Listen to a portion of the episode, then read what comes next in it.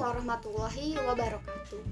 Kembali lagi bersama saya Banap Salidsapa Solihat dengan NIM 1904469 Saya dari kelompok 11 Nah, jadi dalam podcast kali ini saya akan menjelaskan materi. Sebelum menjelaskan materi, saya mau tanya dulu nih sama teman-teman gimana kabarnya Mudah-mudahan teman-teman semua selalu dalam keadaan sehat bagi teman-teman yang sedang menjalankan ibadah puasa, mudah-mudahan tetap dimudahkan dan dilancarkan ya. Oke, kita lanjut aja ke pembahasan materi.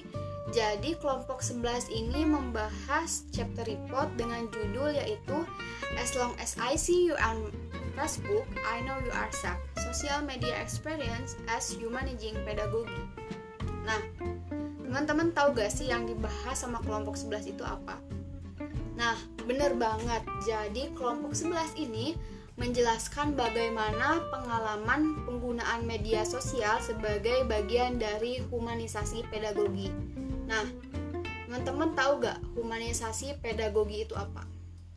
Jadi teman-teman, humanisasi pedagogi ini merupakan pendidikan yang diberikan kepada anak dalam rangka agar mereka dibekali agar mereka menjadi siap berkembang sesuai dengan potensi diri, agar menjadi manusia yang berguna bagi diri mereka dan tentunya bagi lingkungan masyarakat yang lebih luas. Jadi tujuan mempelajari bab ini agar dapat memberikan wawasan kepada pendidik yang tertarik untuk menggunakan atau untuk memanfaatkan media baru untuk membantu menciptakan dunia yang lebih adil.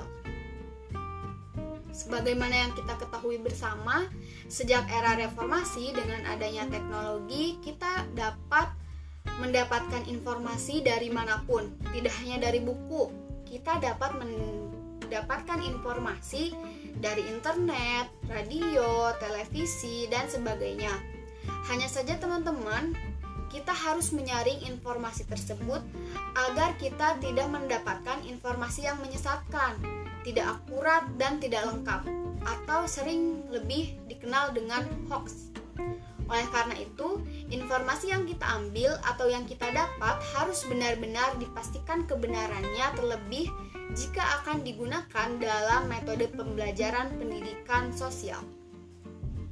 Nah, munculnya media sosial ini dapat menambah tersebarnya informasi yang tidak terkontekstualisasikan yang mana dengan bangkitnya media sosial membuat informasi yang kita terima semakin beragam ya teman-teman dan juga informasi yang dapat tersebar secara luas dengan lebih cepat dari zaman-zaman sebelumnya.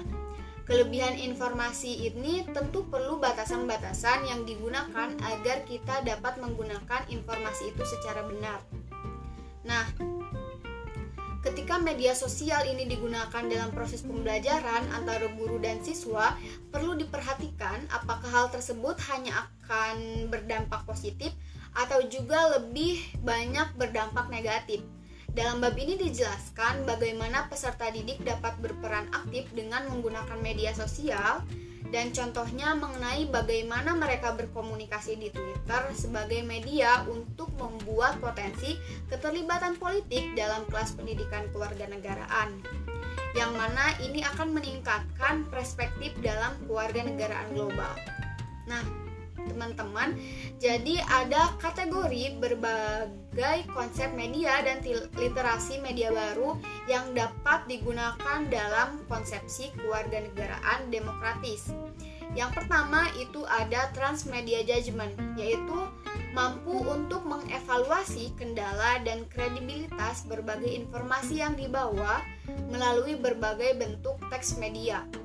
Yang kedua itu ada keluarga negaraan pluralistik yang mampu mengunjungi beragam komunitas dan jaringan virtual yang mewakili berbagai perspektif. Dan yang ketiga, ini ada keluarga negaraan partisipatif. Misalkan dalam keterlibatan dalam komunitas dan urusan politik yang berorientasi keadilan tindakan. Nah, jadi metode ini digunakan untuk menjelaskan etika yang menghormati pengetahuan mendalam dan internasionalitas pendidik dalam konteks tertentu yang mana ini menjadi cara efektif untuk menjawab pertanyaan sehari-hari para pendidik.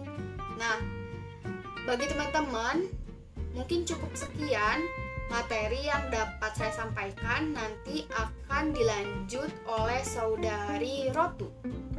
Bagi teman-teman yang ada pertanyaan, boleh langsung bertanya dalam podcast yang nantinya akan dibuat oleh teman-teman.